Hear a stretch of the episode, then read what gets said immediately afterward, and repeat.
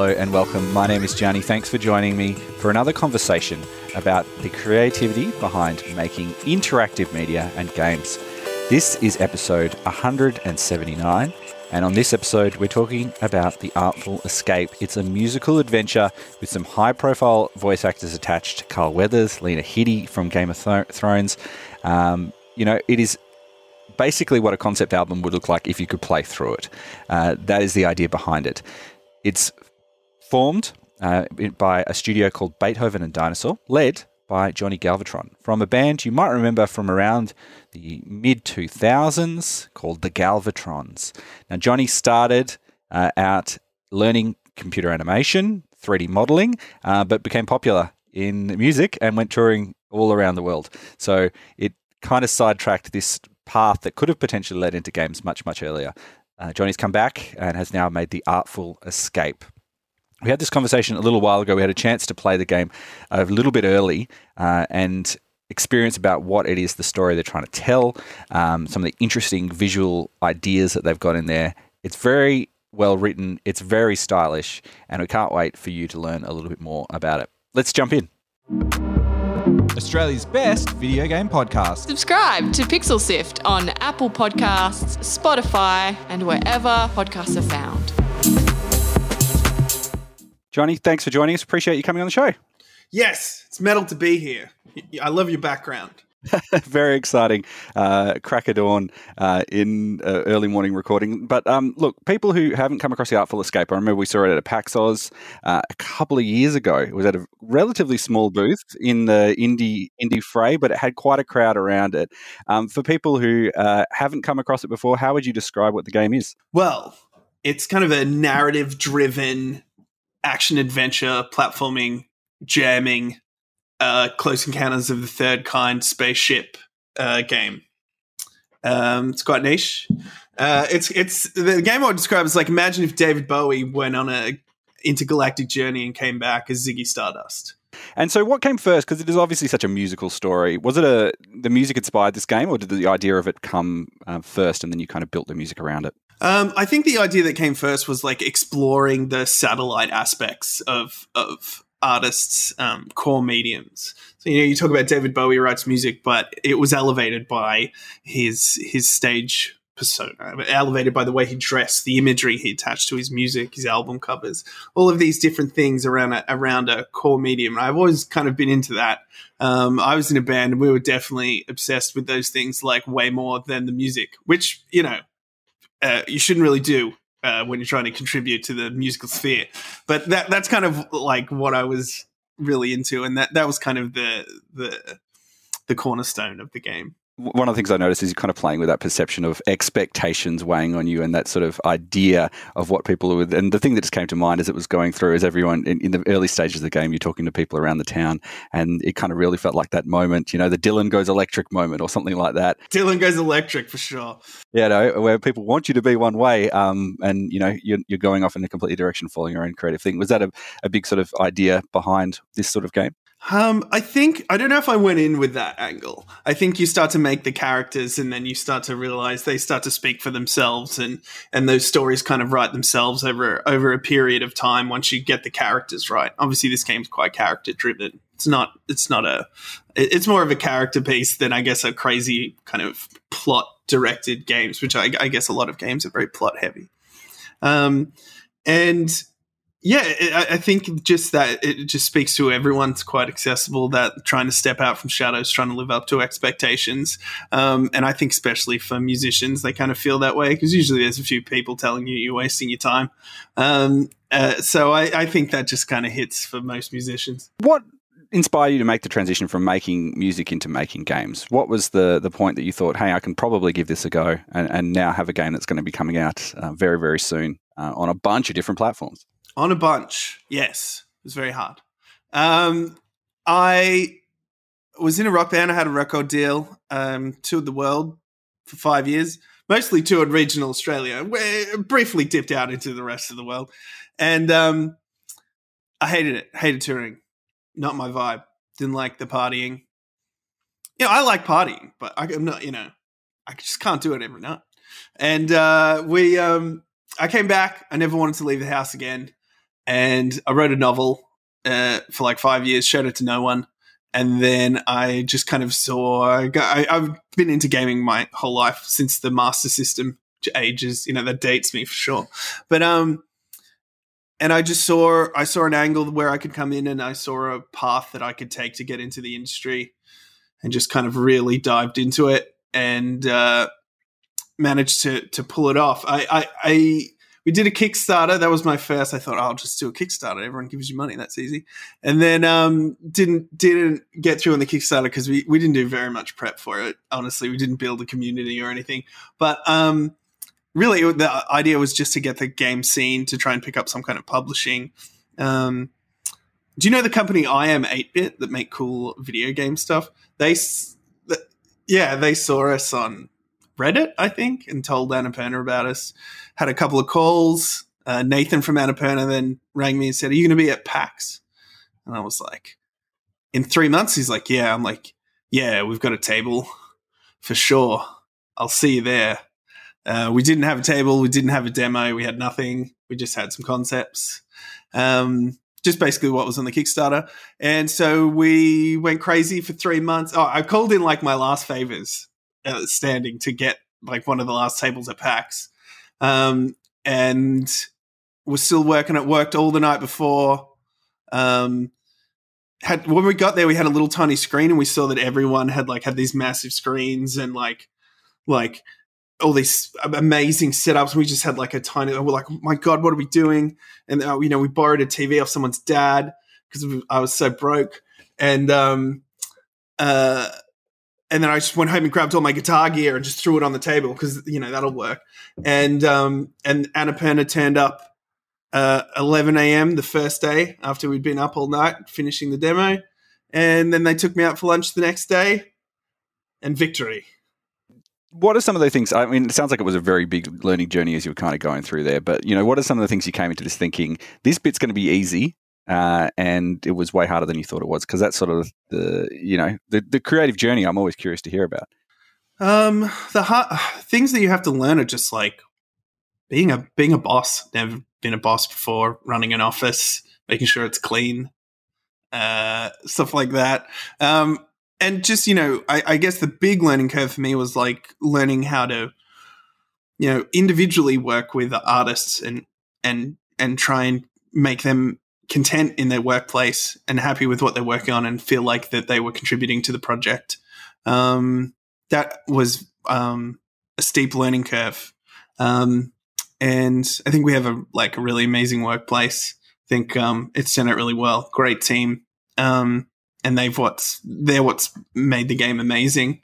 Um, you can see the demo online some places, which is me drawing and animating everything and just doing uh, too much. And uh, you can see when you get when you, you, you get the real people in there, you realize you're a, a shadow stumbling in the dark.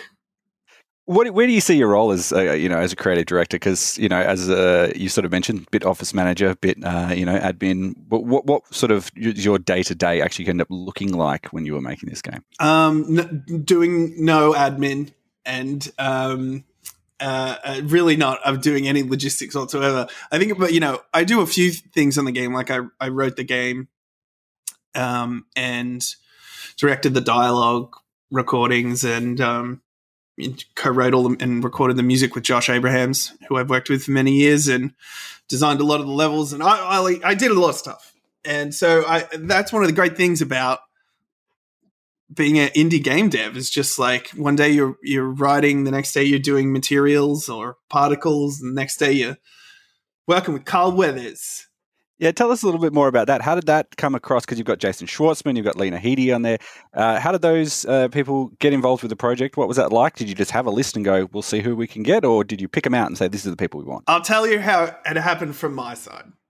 So from my side, what happened was I was doing a playthrough for Annapurna. It was one of the, uh, you know, it was a big playthrough. Where there's like 20 people on the call or whatever.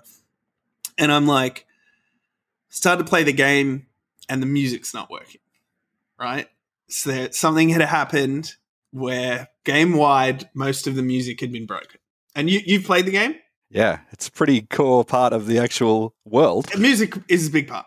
Yeah. So what I did was like just really lent into like acting all the voices to just kind of fill the space. And then uh, after the call, I, I got a call back from Annapurna, and they're like, "Oh, they're gonna, I'm gonna be in trouble," which I never am from Annapurna, but it's, yeah, you feel like that. And they're like, "We think the game should be voiced." I'm like, "Fuck." so then we did a little test to see if it was working. Like, wow, that's really cool. Let's do it. And then Deb, who we work mainly with at, at Annapurna, um, she was like, who, you know, who do you want for Lightman? I was like, well, you know, who can I have? What are we, what are we talking here? She's like, can, if you could have anyone, who would you want? I'm like, Carl Weathers, number one. She's like, I'll get back to you. And then a couple of weeks later, Deb calls back and goes, Carl Weathers is it. And I'm like, sick. And then a couple of days later, he's in the studio and he's reading out my nonsense that I wrote. And it's completely surreal. And he's adding baby to every line and made it way better. Put some meat on that bone. Yeah, totally. Yeah.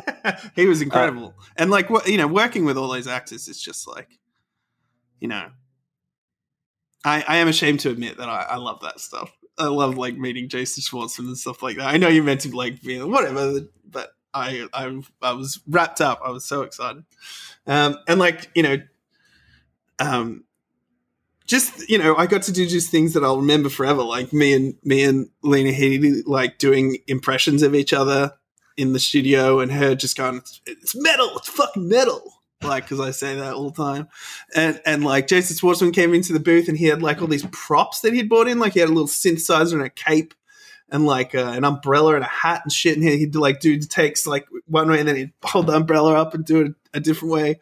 Like, oh man, what an experience! Uh, You, obviously, it was such uh, something you were there, but you know, did you ever feel that pressure of coming up against these people, or do, do, is it their job basically to you know break the ice, be as comfortable and genial as possible? My first ever voice session was with Carl Weathers, and yes, that was extremely intimidating. Um, but not because I, I felt like, well, I did feel like he was going to yell at me. I'll be honest, he's scary. I, you know, I only know him from films. Um, and uh, yeah, the two things to say is I, I guess I was nervous because I didn't know the system of like how you talk to actors and um uh and you know what you can ask them to do and what's the best way to kind of deal with actors and stuff. So I had a couple of meetings beforehand um, with the the session director to try and to figure those things out. But halfway through, I felt like I had it. It's very much like talking to a singer in a in a booth, which I've done a lot of, and which is just like kind of like this is dope. I love it. Can you can you add this bit? Can, maybe that we, let's try that. We've already got a good take, but we'll just try some different things. Very like keep the mood up, you know, and uh, and and just try and be suggestive as opposed to like telling people what to do was the vibe that I kind of got taught, and that seemed to work really well. And like all the people I work with are so professional. Like they're not there to give they're there to give you what you want as an actor. You know, like um, uh, Lena Headey was like, came in, she did like 15 accents. She's like, which one do you want? I was like, oh, Royal British, please. and um, yeah, so I think, you know, after I got past the first one, it wasn't too intimidating. And, and I would just say that all the voice actors I work with are just incredible. Um, they're so, like, it's just a craft that I hadn't really experienced or got into before or seen how it works. And um, everyone was just, uh, pleasure, pleasure to work with. Absolutely. So no, there was no, no, uh, nothing scary. And if the sound had worked on that demo, you may not have been at this particular point. Maybe not. Maybe not. I'd say their voice acting was a lot better than mine. Mine was mine was drifting in all over the place, and uh, most people sound like Dudley Moore. you talked a little bit about the artistic style, and it was something that really captured me as I was playing the game. That's almost like picture book, uh, layered design, but also almost like everyone, every character kind of feels a bit like a marionette. Can you tell me about how that sort of idea um, and that visual imagery kind of came about and some of the inspirations? Yeah, I think I watched tons and tons of. Uh, I tried to kind of collate tons of uh, tracking dolly shots in films. So there's like you know Spielberg does some really good ones. Obviously, Wes Anderson's like king of that sort of thing. Um, Kubrick does a few the classics. Not going in, not going into any real like obscure directors there, but um, and yeah, you obviously the, these kind of tracking shots have this kind of parallax that you can you can represent pretty well in um, Unreal Engine. Um, and Unreal Engine's pretty good out of the box. So someone who was uh, kind of naive like me could throw some things in there, like 2D images, because um, I had gone to university to uh, study 3D computer animation, but I got a record deal two weeks after I graduated, and I never did it. So I forgot everything. So I was just like, I don't really know how to uh, sculpt, so I'll just draw everything and put it in. That'll work. Um, and then that's kind of the starting point of like marionettes and um, and that kind of parallax 2.5D vision of the game. And then as we developed the the look of things, you know, you start to like, what if we popped the what if you popped them out a little bit so they could catch the light a bit more? And we're like, well, we'll have to do that for everything. And they're like, well, all right, let's do it for everything. Um, and yeah, that that was really that was kind of where it came from. Films to me just drawing pictures and putting them into 3D world and then developing it from there. Can you tell me a little bit about the, the team that you're working with, some of the artists that have kind of helped to, because it sort of sounded like, you know, you started in the early stages sort of mocking it up and then you've had a team of people come along and, and help build it into the world that it is today. They all work at Beethoven and Dinosaur, most one in Queensland, the rest in Melbourne. Um, Arden Beckwith, who's our illustrator, um, just is, you know, she's the visual look of the game. Um, she illustrated. Uh, the only thing she didn't illustrate were the things that were meant to look bad, and I illustrated them. Just want to clarify that. If you see anything rubbish in there, Put that that's on the me. record. Yep. And um, Arden obviously like brought so much of herself into the game as well. Um, truly like astonishing artist, and and she deserves all the credit for how beautiful the game looks. Um, and then we had um, uh, Tess Monash, who did all of our animation and rigging and popped out all the character models. Um, and, you know, the that flamboyance of the rock and roll moves is all her. Um, and she designed, you know, some of the costumes as well. Um, definitely the, the, um, the, the best uh, hairstyles, I would say. The most flamboyant for sure. Um, and we had um, Mikey McCusker, who's on um, uh, 3D uh, modeling, and he, I think, just brought the game up another level again. Um, he's he's like a just kind of looks like he works at two times speed. He's one of those people. It's quite bizarre. These things just appear in front of him. He's a magician. Uh, and then uh, Harry Truman, not the president, but uh, a young man who lives in uh, Brisbane. He um, uh, he did a lot of our kind of um, set dressing. And then it's just a wonder kid, just kind of like you know, like eh, he was fixing audio stuff by the end. You know what I mean? Like just all rounders. Oh, everyone's all rounders. And then you know, our programming team, Sean Slevin, Justin Backwell, um, Jack Noble. Um, they, I mean, the thing is, people separate programmers and artists like they're like they're different things, and I think it's mainly just because um, people struggle to understand the medium um, of coding. Uh, I do. It's, I find it unfathomable.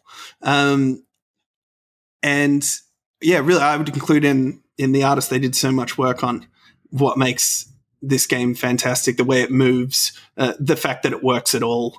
Um, uh, yeah, and then me and Josh Abrahams and uh, Aiden Altman made the music and obviously it's a big part of the game. It was I spent way too much time in the studio, and it was glorious. And I'm to do it all again. Damn it! Tell me a bit more about that process of, of writing the music, and um, you know what was it like for you? How did it all work? Yeah, well, it's kind of like being able to play the guitar anywhere is a tricky conundrum, like musically and um, kind of in game technically.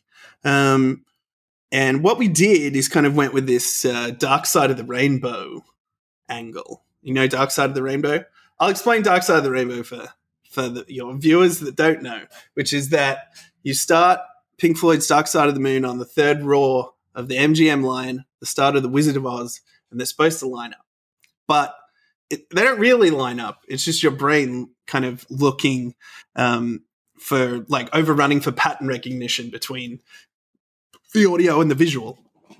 Um, and what we do is have kind of these amorphous, flowing, kind of um, quite cinematic, um, operatic pieces that flow through the music, and then you can shred anywhere. And if you get it all in the right key and you craft it well enough, people will associate what they're hearing with the background music as so sometimes it will like perfectly flow with the counter melody that's playing or it will line up with a crescendo and you think yeah that was exactly how that was meant to go. But really if it sounds good it's your brain. So so you're not doing anything clever in there building pieces together programmatically. It's kind of just thematically written together so that Yeah. it sits there nicely on top of each other yeah and we just use the primitive human brain to put it all together it's not a bad way to uh, you know uh, smooth it all out isn't it Yeah, I mean, there's you know other little things about you know what are you going to do when the guitar stops because unlike a synthesizer, you can't fade it out. You know, it sounds unnatural. So there's little tricks we did to have little notes playing at the end, and then you find little magical things like oh, if you put the harmonic, like if you put a harmonic when the guitar ends, you can play the guitar again, and the first note will harmonize with the last note of what you played, and you're like, I didn't even mean to do that. That's great. Um, so yeah, a lot of trial and error and um, a lot of musical theory, I guess. when you look at the game, it kind of looks like it's a prog rock concept album. You know, really, Yeah. you know, sort of. Is that the way you were thinking about it when you were writing the uh, the storyline and, and putting it all together? I, that's what I think about when I play music. Um, uh, that's you know when I close my eyes, I'm playing uh, uh, one of Josh's amazing synthesizers. That's me off. That's my, you know. I guess I think David Bowie said it's just like it's a weird way to try and communicate, you know, through an abstract medium.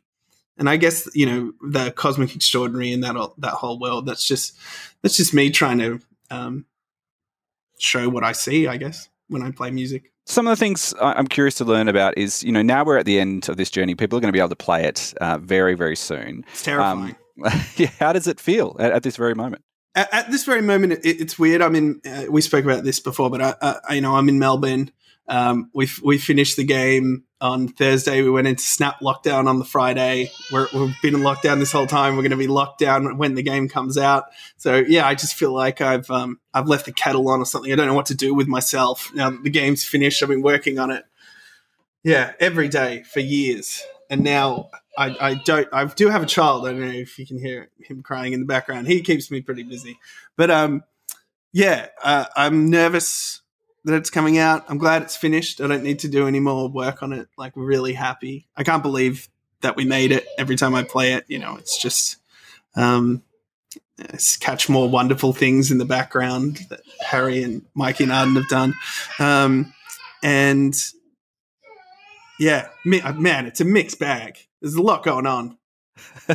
there is a lot going on. I think anyone who does anything creatively in the last like year and a bit has probably deserves a gold medal in some capacity because being able to finish things in this time is uh, is an achievement in and of itself.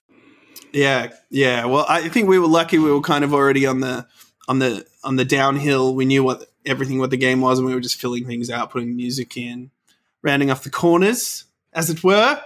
And um, you know, I've heard some horror stories about people trying to develop stuff remotely. It sounds really difficult. Um, I'm just you know very happy to be working through the pandemic and still getting paid. I, you know, very. I mean, what I'm in a massively privileged position as it is, you know, getting money to make video games and to be able to continue doing that. Yeah, what very lucky. When people sit down to play the game, do you recommend they come into it completely fresh, or do you want them to have a bit of a, a palette, a bit of a you know setup when they're coming into it, put themselves in the right frame of mind? Wow, that's I should you know that's an amazing question. I think I think it doesn't matter. I think you can go in there and be surprised by um, that kind of crazy psychedelic rock opera that it is, or if you want to if you want to go and listen to uh, some Steve Vai and um, and some Van Halen um, and some Rick Wakeman, y- you might get maybe a little bit more out of the game as well. Um, and if you took yourself back to the beginning of the project, thinking about everything you've done so far, what's one thing that you would do differently, and what's the, one thing that you're so proud that you did at the beginning that's really helped you uh, make this project get all the way to the finish? we, we got the music right first time for that demo. That's the thing I would say that we did right. And I can't believe that actually worked. Um, worked on paper, you know, but was, you know, we didn't have any time to, for a second chance in that first demo. So we got that music right. Um, next time I would just be like more prototyping, more design, more, more knowledge of where everything was going instead of kind of trying to do it on the fly. Uh, I think that's the usual story of first time game developers. You think you know what you're doing, and then you got a lot to learn. I mean, I did. I didn't go in thinking I knew everything. I I, I went in thinking this was going to be very difficult, and it was. Um, what's next for Beethoven and Dinosaur? We're going to do it all again.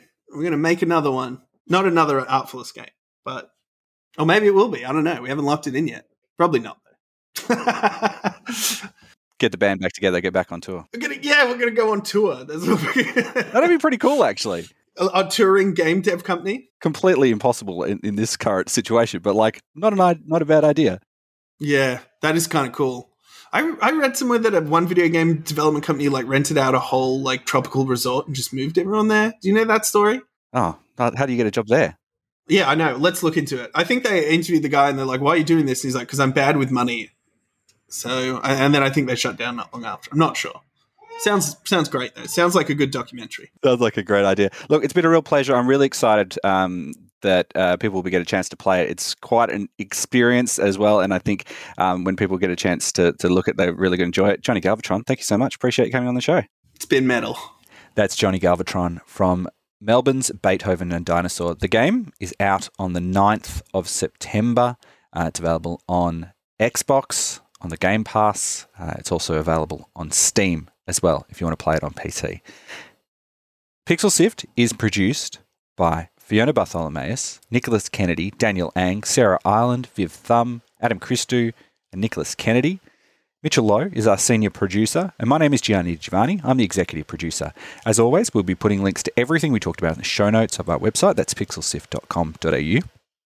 And you can give us a follow on all the social media accounts. Just search for Pixel Sift, P I X E L S I F T, Pixel Sift on social media. While I've got you, and this is the first time we're talking about it, very excited for something we've been working over the last couple of months.